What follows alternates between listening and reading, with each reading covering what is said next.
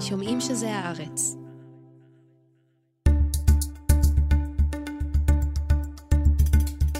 היי, כאן ליאור קודנר. השבוע הקלטנו את פרק 300 של השבוע, זה קרה באירוע חי בפני קהל, בנווה שכטר בתל אביב, וכמו שאמרתי אתמול, היה ממש כיף. בחלק הראשון אירחנו את ראש האופוזיציה יאיר לפיד, אם עדיין לא שמעתם את השיחה שלי איתו, אתם מוזמנים. הפעם אנחנו עם מגי אוצרי, מולי שגב וחיים לוינסון, לשיחה על המציאות המטורללת שם בחוץ. שוב תודה אם חגגתם איתנו השבוע, אם לא, יש לנו מתנה קטנה למאזינים הקבועים, קופון הנחה לאתר הארץ. אז כנסו לעמוד הרכישה שלנו באתר promotion.הארץ.co.il, הזינו את הקופון פודקאסט 30 וקבלו מאיתנו 30% הנחה. ההנחה הזאת תקפה למנויים חדשים בלבד ורק בשבוע הקרוב. ועכשיו החלק השני של פרק 300, האזנה נעימה. אז אנחנו בחלק השני. אה, בפאנל הזה אנחנו נדבר על מציאות, פוליטיקה, רשתות חברתיות וסאטירה. איתנו חיים לוינסון, מהאושיות הקבועות בפודקאסט, מגי אוצרי, סופרת ואושיית טוויטר, וגם מולי שגב, עורך ארץ נהדרת.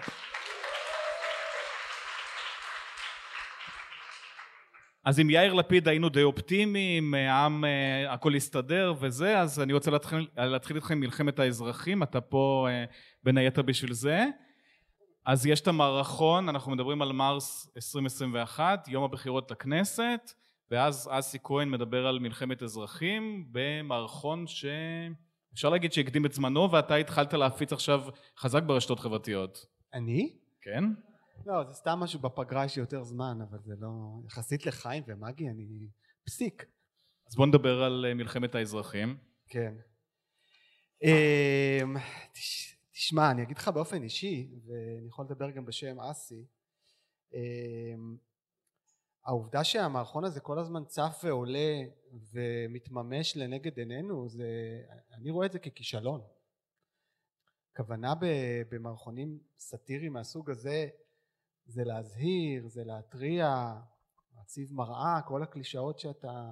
באיזשהו מקום שמנו תמרור, ומי שהיה צריך לראות את התמרור הזה, הסתכל על התמרור הזה ונתן גז. אה, וכאזרח במדינה הזאת זה, זה, זה מבעית, כן? אה, לא, לא נהנה מהתחייה המחודשת של המערכון הזה, בוא נגיד ככה. אנחנו רואים שלטים, שאולי צדק, חולצות, לא. ממש לא הבנתם.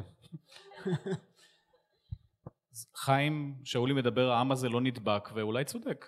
תשמע, לגבי מלחמת האזרחים, תראה, השאלה, אה, אה, מה הביטוי של מלחמת אזרחים? הרי אנחנו חיים, אנחנו לא חיים ב-1860, מעשה איבה, אה, אנשים עצלנים מדי לצאת מהבית לתת בוקס לחבר שלהם, אז השאלה מה, מה הביטוי של מעש- מעשה איבה? כי הרי אתה רואה שיש עוינות, ומה, חוץ מאנשים שכותבים אחד לשני בטוויטר, מה, מה התרגום? אבל תראה, קורה משהו מעניין, כי אנחנו רואים במלחמות בכלל, כמו במלחמת רוסיה אוקראינה, אנשים היום לא שולחים, מדינות לא שולחות חיילים, יש אה, סנקציות דיגיטליות, יושב איזה חנון במ- אה, במחשבים, סוגר את הבנקים וככה אתה מכריז מלחמה על רוסיה.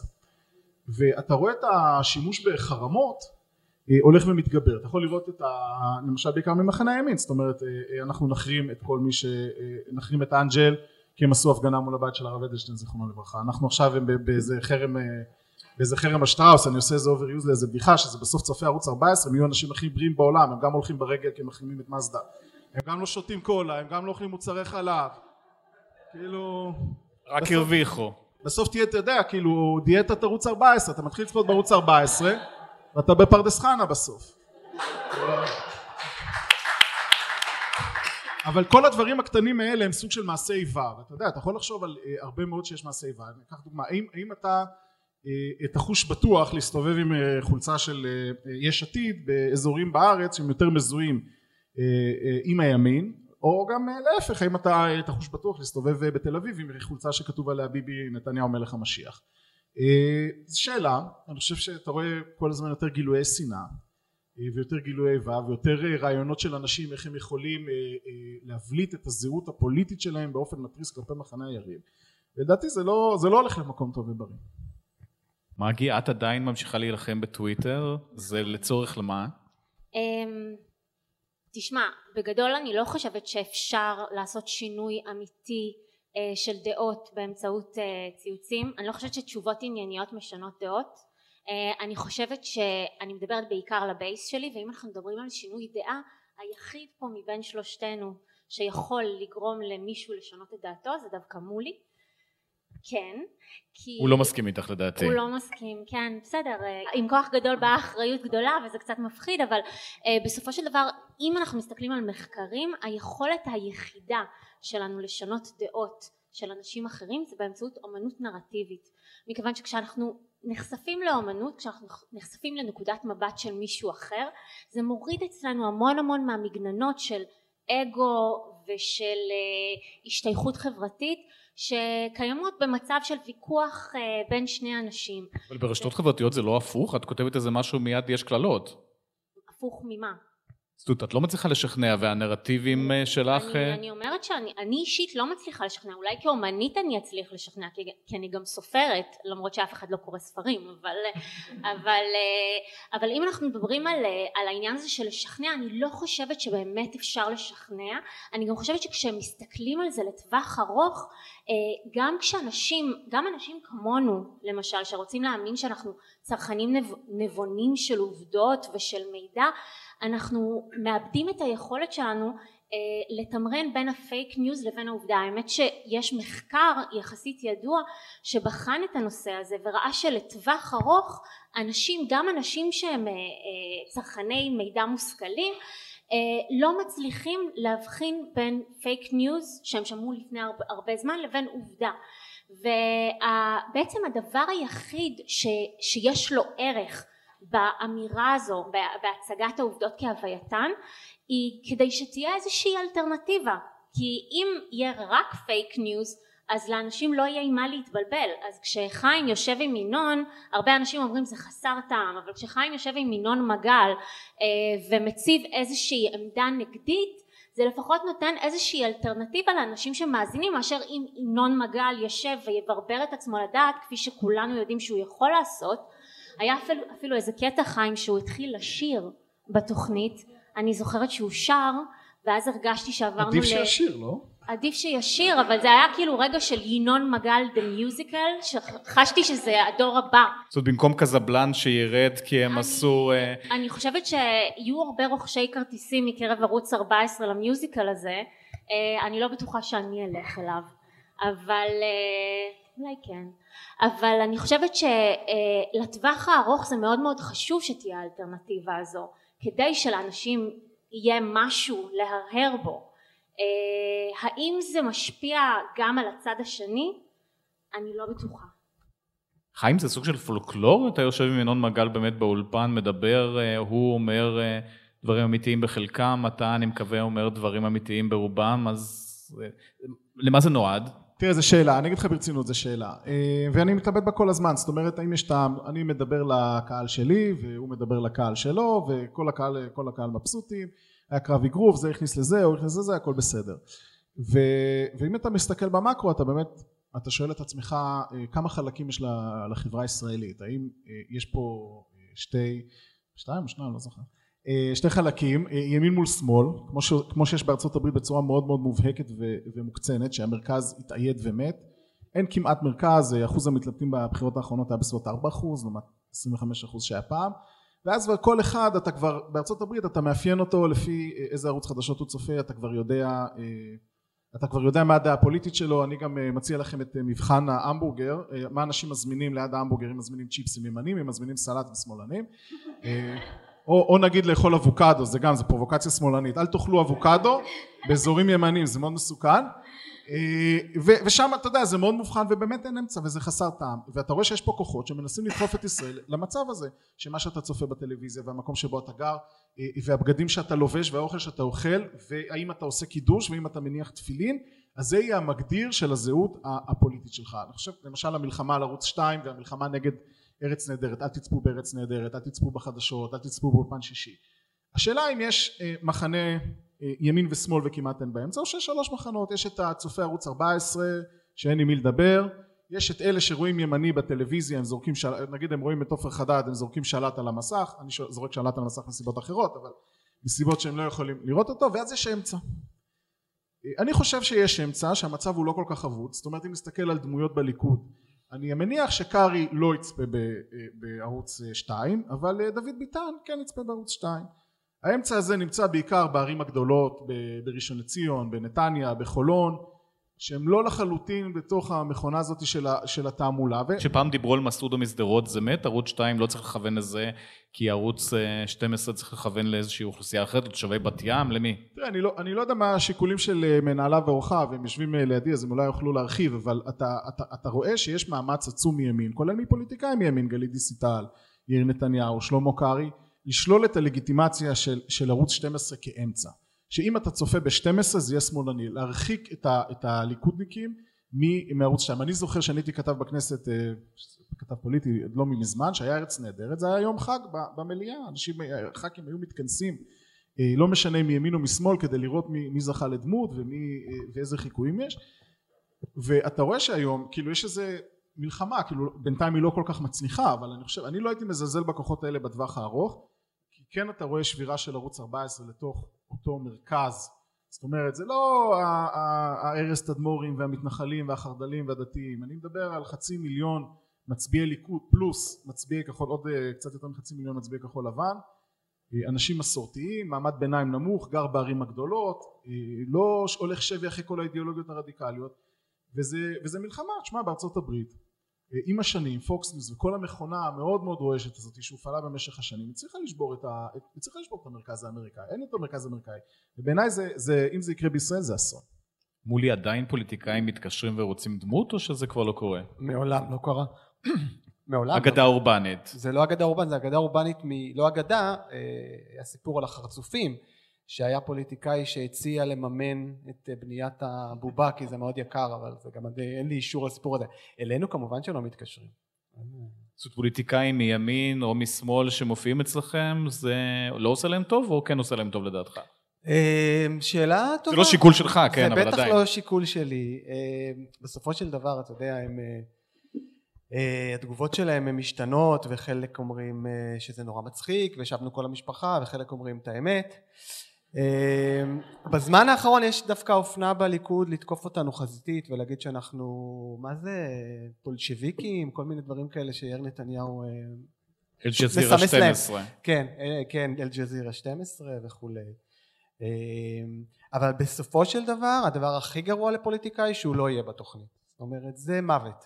זה ויכול להיות שבמובן הזה מעדיפים דמות עוקצנית או משפילה או מה שזה לא יהיה מאשר לא להיות בכלל בשיח כן וברמת איך שמציגים את האנשים, כשביבי אתם מציגים במשך שנים בתור אה, נוכל חביב כזה שמסתובב ומרמה את כולם, אבל בסך הכל הוא בסדר. לא, זה לא משפיע לא על הפוליטיקה? זה לא ההתרשמות שלי, נוכל כן, חביב, אתה יודע, כל הקריקטורות שלנו חביבות כי זה הקריקטורה, זה כמו, אתה יודע, אצל בידרמן, אצל רבית הכט, יכולה לכתוב מאמר נוקב ו... ו, ו וקשה וליד יש קריקטורה של בידרמן שבהם כל הפוליטיקאים הם קצת חמודים אבל דווקא בגלל שהם חמודים המסר יכול להיות אפילו עוד יותר אה, אה בוטה באיזשהו מקום. אה, ונתניהו אני חושב שאנחנו אה, מציגים אותו לא רק כנוכל אלא כבן אדם ממש מרושע לפחות בשנים האחרונות. בסופו של דבר אה, זה נורא נורא מורכב כן? סאטירה יש לה כל מיני תפקידים וגם יש לה כל מיני כלים אז יש לנו לפעמים את הכלי של, ה, של ההפחדה, כן? יש לנו מערכונים מאוד אפוקליפטיים ודיסטופיים. תשמע לי ב-2019 שרק התחילה, התחילו הסבבים האלה של מערכות הבחירות, פתחנו את העונה לפני הסבב א' של הבחירות במערכון שנקרא ביביקרטיה. זה על פי השיר אה, מדמוקרטיה מקזבלן ובה בו פשוט פרסנו את האג'נדה של נתניהו אם הוא יגיע לשלטון הוא יהרוס את מערכת המשפט הוא ימנה את כל השופטים שלו אה, זה כבר לא תהיה דמוקרטיה קראו לזה ביביקרטיה וסצנת הסיום הוא שרה ויאיר שורפים את בית, את בית המשפט העליון פיזית פיצוץ אוקיי? זה היה לפני ארבע שנים. אה, אני הופתעתי שלא היה כמעט שום הד למערכון הזה חשבתי שאה כולם יבינו על מה הבחירות. לא. והיה עוד תיקו ועוד תיקו ועוד תיקו ועוד תיקו והוא ניצח וברגע שהוא ניצח עבר שבוע והוא מימש את זה זאת אומרת יש לנו גם את, ה, את הכלי הזה של לברור בין הפייק לעובדות בין הקמפיין שקרי לבין מה שעומד מאחוריו זה תפקיד קלאסי של סאטירה קלאסי של תקשורת של עיתונות בטח בעידן הפייק שאנחנו חיים בו ואז הציבור אטום? או אנשים לא מבינים את המסר? או מה הבעיה שם? חלק מבין חלק לא מבין אה, אתה יודע זה נורא לא זה, זה, זה נורא נורא קשה אתה יודע אני לא יכול לדבר באמיתות מוחלטות. לפעמים אנחנו מצליחים כן להגיע לפעמים לא. אה, בסופו של דבר זה, זה האחריות שלנו היא לפרוק את מה שמפריע לנו להגיד את מה שאנחנו רואים. אנחנו אין לנו אנחנו לא נבחנים על תוצאות בטח לא uh, בקלפי כן? uh, זה לא, זה לא התפקיד שלנו. אבל אני חושב שהדבר השני ש, שסאטירה מוכרחה לעשות וזה היה להשתמש בכלי של ההגחכה ו, ו, ולצחוק כי, כי רק להפחיד יש בזה משהו משתק יש בזה משהו מייאש ו, ואנחנו הטריק שבכלל של הומור טריק יהודי עתיק יומין לראות את הדברים המפחידים האלה ולצחוק עליהם וכשאתה צוחק עליהם אתה ממזער אותם אתה שם אותם בפרופורציה והם ברי התמודדות אוקיי זאת אומרת אה, זה לא חוכמה אה, לעשות דמוניזציה לבן גביר. ועשינו לו אה, שמנו אותו שהוא שר את ספרינג טיים פור היטלר בתרגום. אבל אבל הוא גם בן אדם חסר כישורים ומגוחך מאוד ואנחנו צריכים להקצין גם את זה ובגלל זה יש לו גם פיתה על הראש כדי שיגידו אוקיי האיש הזה הוא איום אבל הוא איום שאפשר להתמודד איתו החברה הישראלית מספיק בריאה כדי להתמודד עם תופעות כמו איתמר בן גביר והאנשים שלו וזה חלק מהעניין.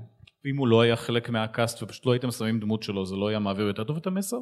אני לא חושב, זה כמו אתה היית, לא היית מסקר אותו בעיתון הארץ, לשים את הראש בחול זה באמת, בטח לא בעידן הזה, אולי בעידן הפרה-היסטורי של, של התקשורת הישראלית שהיה עיתון וחצי וערוץ אחד, יכולת להעלים פוליטיקאי. היום כשיש רשתות חברתיות וכלי תקשורת ש... תשמע, התחילו לדבר פה על, על, על מה קורה בצד השני שלא, שלא צופה בערוצי המיינסטרים. היה לי באמת ב, ב, באופן די אה, מקרי נפגשתי לשיחות די ארוכות עם, ונפרדות עם שני אנשים מהצד השני במובן העמוק של המילה מתנחלים דתיים אני נדהמתי ממה שהם תופסים כעובדות אחד מהם אמר לי הרי, יש, הרי זו עובדה שבג"ץ יש לו אג'נדה לפתוח את שערי ישראל כדי שמיליוני אפריקאים ייכנסו וזאת לא תהיה מדינה יהודית. אהרון ברק אמר את זה. אני, מה, על מה אתה מדבר? אה, ואדם אחר גם כן סופר אינטליגנטי אמר לי הרי זה ידוע שאסתר חיות יושבת בבור. בקיצור אנחנו חושבים שאנחנו מנהלים דיון על בסיס איזשהו איזשהו אה, אתה יודע מאגר עובדות אה, סביר ועכשיו נדבר על דעות ונדבר על השקפות אנחנו בכלל לא חיים באותה מדינה עם חלק מהאנשים ש, שאנחנו צריכים להתמודד איתם ולכן אתה יודע אם אנחנו נתעלם זה, זה לא יקרה זה קצת נאיבי אני רוצה לתת לכם פוסט של שמחה רוטמן שכתב היום בבוקר, הגיע הזמן לדבר. מפלגת הציונות הדתית יוצאת במבצע לקירוב לבבות ואחדות בעם ישראל. שיח אחים, מקשיבים, מדברים, מתחברים. אני לא יכול לכתוב כזה דבר. כי זה מעבר לכל סאטירה? כן, כן. וואו, לי יש ביף רציני עם שמחה רוטמן, אבל אני באמת חושבת ששמחה רוטמן הוא המיצוי של כל הדושבגים שיצאתי איתם בחיים. אני באמת חושבת... כמה דושבגים יצאת בחיים? הרבה מאוד, חיים. מספרים בהמשך, בפרטי. אבל uh, אני באמת חושבת שיש משהו בכל ההתנהלות הכללית של הממשלה הזו שזה הגז לייטינג ההתנהלות כאילו אנחנו היסטריים כאילו אנחנו מפוחדים, כאילו אנחנו מאיימים סתם, כאילו אנחנו מפחידנים ו, וזה חלק מהשיח שהם אימצו, אה, אה, יש יד אחת שנותנת אה, סטירה ויד אחת שלכאורה מחבקת למרות שהיא מחבקת עם סכין ב, ביד השנייה ו, ואנחנו חווים פשוט מדיניות כללית של התעללות, של התעמרות, של אצבע בעין. חלק גדול מאגב המדיניות המוצהרת של הממשלה הזו היא לתקוע לנו אצבע בעין. אה, לייצר איזשהו שיח של פילוג וסכסוך. לכאורה אחים אנחנו אבל בפועל אנחנו אה, אויבים מרים אה, והם מנסים להפוך את זה לאפילו יותר גרוע. אז כשאני מסתכלת על הסטטוסים של שמחה רוטמן שהוא באמת נער הפוסטר של uh, יציר התנחלויות uh, מתנשא וזחוח שיודע הכל יותר טוב מכולם אז, אז אני פשוט רואה את, את, השתלשלות העניינים הזו קורית שוב ושוב. אז זהו בגדול אני חושבת ש, שככה הממשלה הזו מתנהלת ואנחנו צריכים לא לשתף עם זה פעולה כלומר אפילו לא להלעיג את זה. אה, פשוט להתעלם מהדברים האלה כי... זאת אומרת כשהוא אומר הגיע הזמן שנאחה את הקרעים צריכים אתכם איתנו אז לא לבוא? התגובה היחידה שאפשר לעשות זה כי זה באמת אחד הדברים המגוחכים אה, ולהתעלם מה... תשמע מעגלי השיח האלה הרי הם היו גם אחרי רצח רבין אני זוכרת אותם היטב והם היו איזשהו, איזשהו קר ל... ל...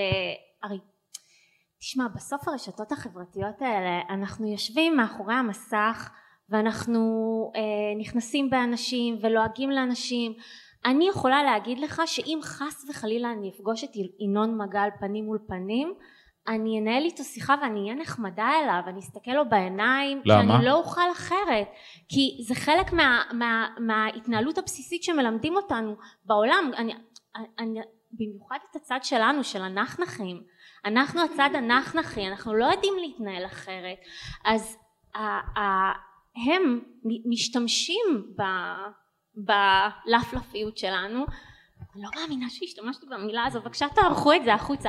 אבל, אה, אבל משתמשים בזה על מנת לייצר עוד פעם מעגלי שיח כאלה שיאפשרו להם שהות בשביל להתארגן על המכה הבאה ואני סליחה שאני רואה את זה באופן כל כך דיכוטומי ואולי אפילו לעשות אה, דמוניזציה לצד השני אבל כמו שמולי אמר אנחנו מתעסקים פה עם דמון אז אה, הבה נבין שאנחנו במלחמה. חיים למה זה נועד אה, להגיד אחר כך הושטנו את ידינו והצד השני לא בא? תראה יש עשרה מנדטים שזזו זה המון כי זה לא רק שאתה רק איבדת אתה לא גייסת חדשים וגם הציונות הדתית אה, מדממת מנדטים. זה לא, זה לא רק הליכוד גם לציונות הדתית יש שוליים לא גדולים כמו שוליים של הליכוד של אנשים שהם אתה יודע הם יותר מיינסטרים עוד פעם גרים במרכז הארץ הם עובדים בהייטק הם לא כל כך באידיאולוגיות הקיצוניות מסיבות סוציולוגיות כאלה ואחרים הם הצביעו לציונות הדתית. ברור שהם לא, לא חותמים על בן גביר והם עכשיו שמגלים מה אתה יודע את כל האלמוג כהניאדה שהולכת שם אז הם לא שלמים והם, והם בבעיה. אז אני חושב שהם הגיעו למסקנה אה, כמו שרבים וטובים הגיעו עדיף להיות עבריין צווארון לבן מאשר להיות עבריין צווארון כחול. לבוא ולהגיד שאתה, שאתה נחמד ואתה מתוק ו- וזה ובמעגלים וממשיכים ואתה יודע וממשיכים הלאה במקום להיות האדם התוקפני שעומד מולך. אתה שואל אותי אה, הרי זה לא הקמפיין הזה הוא לא בשבילי כן? זה לא בשבילך.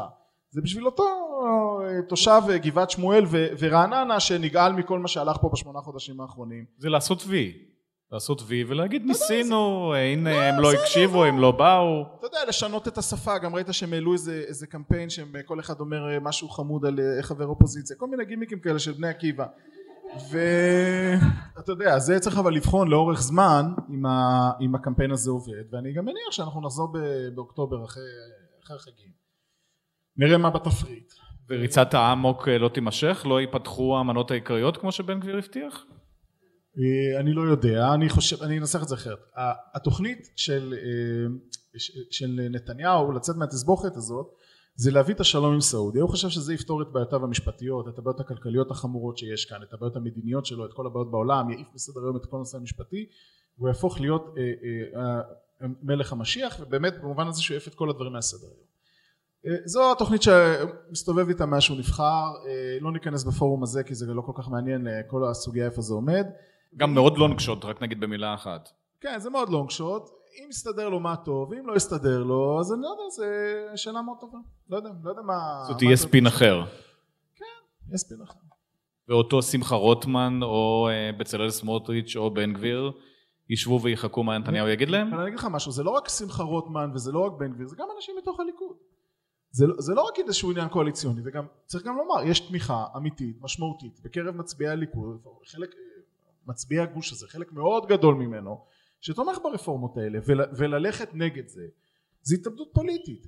אני מניח שבחודשיים הקרובים ייבחן בדעת הקהל האם מה שנתניהו עושה עכשיו, זאת אומרת לזרוק את הסבירות, לרוץ בחו"ל ולהגיד כל מיני דברים, עובד על, על הציבור שלו, זאת אומרת האם מצד אחד הציבור שלו מרוצה שהנה הוא קיבל משהו על הראש של השמאלנים, ומצד שני אה, נתניהו מנהל את זה ולא מפוצץ את האירוע ובהתאם לסקרים, תענו לסקרים, זה דבר מאוד חשוב, תענו לסקרים. זאת אומרת, אם מתקשרים לא לטרוק. לא, תתחזה למצביע ליכוד ואז תגיד כזה עמדות שמאלניות, אני לא צוחק. בפעם הקודמת הצבעתי לליכוד, עכשיו אני מצביע כן, ל... לא, הצבעתי לליכוד, אני, זה אני לא מרוצה. אין טעם להגיד שאני הצבעתי מרץ ואני לא מרוצה, אתה לא מעניין. ואיך זה עוזר אם הצבעתי לליכוד ואני לא לא, אם מרוצה, אתה כי אז אומר אני נתניהו הצבעתי מקשיב? בבחירות הקודמות לליכוד ואני לא מרוצה מההתנהלות שלהם בנושא המשפטי ואני לא מרוצה מההתנהלות שלהם ביוקר המחיה ואני חושב שיריב לוין מגזים הסקרים מאוד ברורים, כבר תקופה ארוכה, אותם עשרה או בסדר. 12 מנדטים זזו, אנחנו יודעים מה קרה, זאת אומרת, גם נתניהו יודע מה קרה. אבל תתגבר אותם בוא אה, אה, ברצינות אנשים אין חשיבות עכשיו לסקרים אבל החשיבות של הסקרים היא באיך הפוליטיקאים מתנהלים הם מתנהלים אך ורק לפי סקרים ואפשר להטות סקרים. אתה ראית מה עשו? קבוצה קטנה ומאורגנת ואובססיבית. אתה ראית מה את פייגלין? אתה ראית את מצביעי אפי נווה? אפי נווה הוא יושב ראש הלשכה לא? לפי הסקרים. מולי, בוא נדבר על הדמויות של הפוליטיקאים, ובעיקר פוליטיקאיות, טלי גוטליב, מאי גולן, מירי רגב, זה עוזר להם בפריימריז? קודם כל זה עוזר לנו. זה אני בטוח. שמע, זו מתנה שלא מפסיקה לתת. אה, הדמות של טלי גוטליב, בפעם הראשונה שהיא הופיעה בתוכנית, אז, אז היא אמרה, זה מה שהכותבים מרגישים, ותודה רבה למחלקת הכישרונות של הליכוד שמפתיעה אתכם כל פעם מחדש. זאת אומרת, אנחנו חשבנו באמת, שלא נגיע לשיא הזה. כן, משפט לא. הפתיחה של מירי רגב, אי, אז כשהיא פרצה לחיינו, הייתה, הסתכלה על המצלמה ואמרה, ואתם תראו שלימור לבנת תראה לכם כמו סימון דה בובואר. שזה קרה, אבל עכשיו גם מירי רגב נראית כמו סימון דה בובואר, זה... בקיצור, מה השאלה? עם הפוליטיקאיות, אם כל פעם זה עולה דור, מה יבוא אחרי טלי גוטליב? אחת הסיבות שאני נשאר בעבודה הזאת, היא כדי באמת לראות אה, מה, מה, מה מחלקת הפיתוח המופלאה שם. זאת אומרת, אתה לא צריך להפתיע, מפתיעים אותך.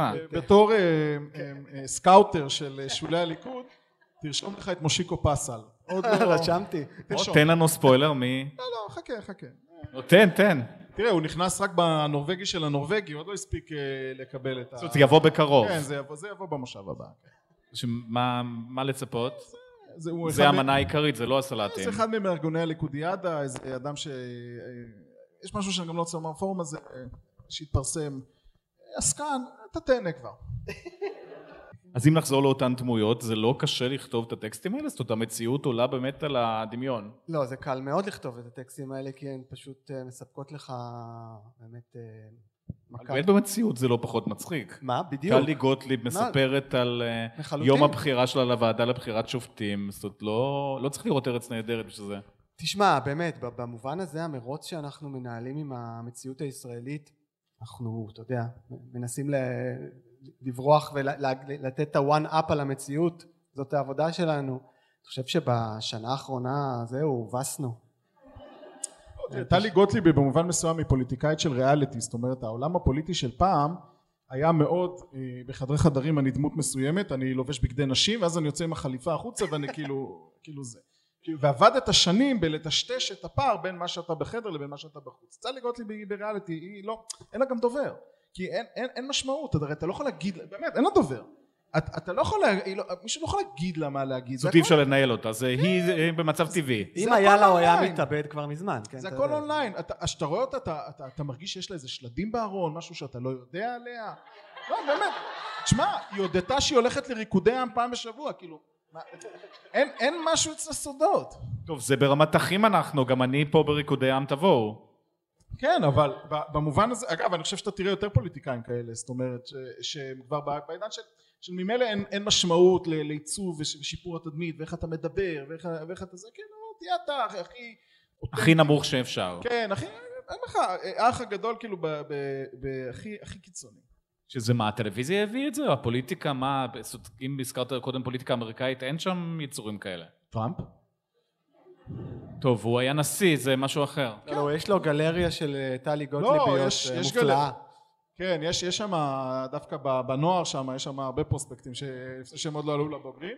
אה, אני חושב, אתה יודע, זה הטלוויזיה וזה הרשתות החברתיות, ובמשולם, זה- במובן מסוים זה גם איזושהי תנועת מטוטלת, שנמאס לך לראות דברים שאתה מרגיש שהם מהונדסים, ואתה רואה את זה גם ב- בעולם הסלבס ב- במרכאות, שכאילו שזה תנועת מטוטלת הפוכה, כאילו במקום תמונות בחופשות אה, מלונות חמישה כוכבים, תמונות אני מקיאה בשירותים. גם אתה תראה את זה בפוליטיקה, אני לא צוחק.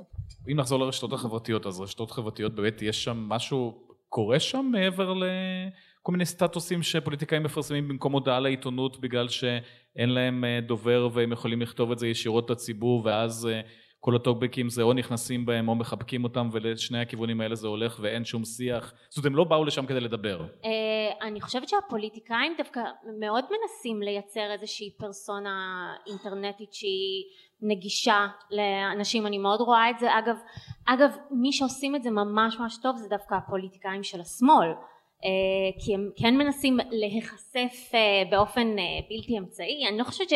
אני לא חושבת שיש שם איזשהו אה, ניסיון דווקא לייצר איזושהי פסאדה של, אה, של ממלכתיות מרוחקת, ההפך, יש איזשהו ניסיון לי, כן להתקרב לעם, אבל... זה לא מביך ברמת סרטוני טיק טוק והעוף לא, לשבת? כי, כי האנשים עצמם הם לא מביכים, אני חושבת שכשאתה משווה את... חיים קפץ פה, אני אפרשן את הצחוק מהקהל. ראית את הסרטונים של גנץ עם העוזרת שלו, עם ה... אוי? ואבוי, כן. אני רק שומעת את מה שאתה אומר, איזה זה סרטונים של גנץ עם העוזרת? לא, העוזרת הפרלמנטרית שלו. כבר, אה, הוא כל הזמן קורא לה, דנה, תגידי. אה, אה, אוקיי, זה, אוקיי. זה נכון, אבל טוב, יש גם את סבא נתניהו שממליץ על ספרים. אני אישית רואה, אגב, הרבה הבטחה בשמאל, אני רואה פוליטיקאיות נשים דווקא, כמו נעמה לזימי, ויש לי סיפור אהבה מתמשך עם אה, מירב כהן, שבמסגרתו אני כותבת לה מכתבי אהבה והיא לא כותבת לי בחזרה כלום. אבל אה, אני חושבת שכן יש שם איזשהו, אה, יש פרוספקטים אם אה, נצטט את את המינוח של אה, חיים. אה, אני חושבת אבל שרוב מה שקורה ברשתות החברתיות זה אנשים פרטיים כמוני שהם לא אוטוריטות לכלום והם פשוט אה, מנהלים איזשהו שיח ואיכשהו צוברים המון המון כוח. ו... איך זה בא לידי ביטוי? איך את מרגישה את הכוח הזה? ביום יום אני, אני רואה אנשים ניגשים אליי ברחוב ואומרים לי אנחנו אוהבים לקרוא אותך ממש ככה אבל כשאני חושבת על זה הכוח שניתן לנו הוא, הוא משמעותי ושוב הוא לא כוח שכנועי בכלל הוא כוח של מתן רוח גבית לבייס ואם יש משהו שמאחד את כל האנשים שבאים אליי אה, אה, ואלו אנשים ש, שתומכים במה שאני כותבת הם אומרים את נותנת לנו קול את נותנת לנו מוטיבציה זה סוג של נותנת- קבוצת תמיכה כזאת? זה ממש קבוצת תמיכה ממש זאת ככה לא כזה נורא בחוץ, אנחנו נתמודד, נתגבר, הדמוקרטיה תנצל, כל מיני כאלה? לא יודעת אם הייתי מרחיקה לכת עד כדי כך אבל אני כן חושבת שאנשים מרגישים מאוד לבד בתוך החרדות שלהם אה, ודווקא צרכני חדשות אה, אינטנסיביים הם אה, שנמצאים בתוך הרי רוב החברה רוב האנשים הם קצת אדישים. אה, בתוך הטוויטר לטוויטר מגיעים האנשים שהם אנשים שיש להם בעיה. הם אנשים שיש להם בעיה שלא מטופלת וככל הנראה אין אף אחד שגם יעשה להם אינטרוונשן כי וואו. לאף אחד לא אכפת מהם. אז, אה, אז הם מגיעים לפלטפורמה הזאת. יש הרבה כאלה. המון המון והם יוצרים קשרים חברתיים וירטואליים עם אנשים כמותם שגורמים להם להרגיש קצת פחות לבד טוב, זה כמו בקריקטור של פעם, הם לא רוצים לצאת מהבית, תכף תגידי, עדיף להם להיות לבד ליד המקלדת, מתחזים. אתה אומר הם כאילו זה לא. קשור, לא קשור אליי גם אני לא רוצה לצאת מהבית גם אני לא רוצה הנה, את פה איתנו, אפילו אליי. בפני קהל. אני חושבת ש, שקבוצת התמיכה הזו היא, היא, יש לה משמעות גדולה מפני שאלו האנשים שבסופו של דבר יוצאים גם לרחוב אז אה, אם לא יהיה להם כוח לצאת לרחוב כל שבוע ואם לא יהיה מישהו שידרבן אותם ויגרום להם להרגיש שלמה שהם עושים יש משמעות אז הם גם לא יצאו לרחוב באיזשהו שלב כי הם ירימו ידיים. ואנחנו רואים הרבה אנשים שכבר מרימים ידיים והם האנשים דווקא השקטים. אני חושבת שרוב ההגירה אה, בישראל אה, נעשית במחשכים. היא לא נעשית באופן אה, אה, לא כותבים עליה בטוויטר. פשוט קמים והולכים ו, והאנשים האלה הם האנשים שאנחנו צריכים לתת להם כוח ואני מבחינתי זו אם, אם אני אדבר כמועמדת למיס עולם אז אני מרגישה שזו השליחות שלי את תביאי את השלום העולמי. World peace אז חיים, אם נדבר על וורד פיס אחרי הבחירות הבאות, אם יהיו מתי שיהיו, המפה הפוליטית לא תיראה לפי, כמו שעושים לפי הסקרים נכון לכרגע, כי בטוח תשתנה, לא? תראה, יקומו מסגרות חדשות כמו תמיד, והשאלה איפה. אני מניח שאלה ש... אם מרב מיכאלי ומרץ ירוצו גם. את מי זה מעניין? בכל שאלה בסקר. מי זה מעניין? יש פה מישהו שאכפת לו אם מרב מיכאלי תרוץ בכנסת הבאה? באמת, מי האדם הזה? למה אכפת לך? למה? לא, לא שאכפת לך שהיא לא תזרוק קולות לפח, אם אכפת לך אם היא תהיה בכנסת הבאה, אם את חושבת שיש חשיבות לכנסת הבאה, לדמוקרטיה הישראלית, לייצוג של השמאל, שמרב מיכאלי תהיה בכנסת הבאה. אה, תראה, אה, לדעתי, סליחה, התכוונתי להישמע תוקפני כל כך. לא נראה לי אתם מסכימים. תראה, אני מניח שבן גביר ירוץ לבד, זה די ברור.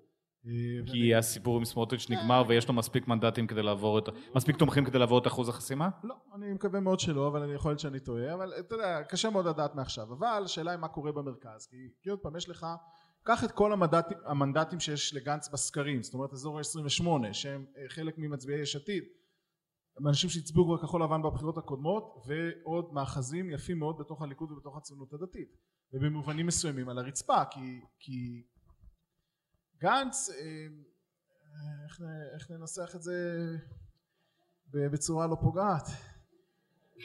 אבל זה, זה כמו המים ששתיתי, זה כבר רק נשאר, רק נשאר בקבוק. אין, אין כלום, אין כלום בפנים. טוב, עובר את הליכוד בחלק מהסקרים. אתה בסוף תגיע לבחירות ואין מים בשוקת. אבל תראה, אתה רואה את המהלך שעשה יוסי כהן לפני שבועיים בערוץ 2 אצל, אה, בריאיון הדי חלול בעיניי שהוא נתן ליונית לוי, אבל למעשה זה רעיון השקת הקמפיין שלו. אה, כל הזמן דיברו על זה שיוסי כהן ילך לליכוד. יהיה היורש של נתניהו. כן, ונתניהו פעם אמר שרק, שיוסי כהן ורון דרמר יכולים לרשת אותו. כל הזמן חשבנו שהוא הולך לליכוד, אבל הוא כנראה מזהה שבליכוד צפוף וזה בית משוגעים, ויש לך 28-30 מנדטים על הרצפה של אנשים ששואפים לנורמליות. אנשים שנמאס להם מהרעש האינסופי שיש כל הזמן, ומהמלחמות, ומהקיטוב, ומהשנאה, ומהעיסוק בטפל. אז אני די בטוח שתקום, אה, שאני אגב אודה שטעיתי בדבר הזה, אני חשבתי שיוסי כהן לא ירוץ לפוליטיקה, אני חשבתי שהוא אה, אה, יותר מדי חולה כסף ונשים מאשר לרוץ לפוליטיקה וככל שגם אתה יודע למרות שהפרופיל הציבורי שלו היה מאוד גבוה אני דבקתי בזה ואז הוא התראיין בעובדה ואני דבקתי בזה ואז הוא עושה כל מיני דברים ואני דבקתי בזה והנה כנראה טעיתי. הוא קופץ פנימה אה, לתוך הפוליטיקה כי הוא רואה איזשהו 30 מנדטים. עכשיו אני מניח שגם תקום איזושהי מסגרת שתנסה להחליף את העבודה ומרץ הרבה יותר רדיקלית אה, של כל מיני אנשים שהיו במחאה אה, משה רדמן וגונן בן יצחק שהיה איזה תקופה עם בוגי יעלון אגב אנשים שוכחים ו... ושקמה ברסלר ועוד כל מיני כאלה שהוא מסגרת שיכולה להחליף את העשרה אתה מנדטים חושב שהם כן הולכים לפוליטיקה? די ברור שכן. איזושהי מסגרת של יוצאי המחאה תנסה לקום. אגב משום מה כאילו אנשים נורא כועסים שאומרים את זה אבל מה, מה, מה, מה רע בללכת לפוליטיקה? ללכת לפוליטיקה לדעתי זה, זה, זה עול זה מי רוצה ללכת לפוליטיקה? כאילו מסתכלים על אנשים שהם הולכים לפוליטיקה כאילו וואו זה אנשים שהם מצליחים ומרוויחים הרבה כסף והם והם עובדים במכון ויצמן ומוכנים לקחת על עצמם לנסוע כל יום לירושלים. מי רוצה לנסוע כל יום לירושלים? ול, ולה, ולהרוויח 43 אלף שקל בחודש או 44 אלף שקל בחודש. זה, זה כמובן הרבה כסף אבל אני מניח ששקמה היא מרוויחה אני מקווה בשבילה שהיא מרוויחה קצת יותר מזה במכון ויצמן.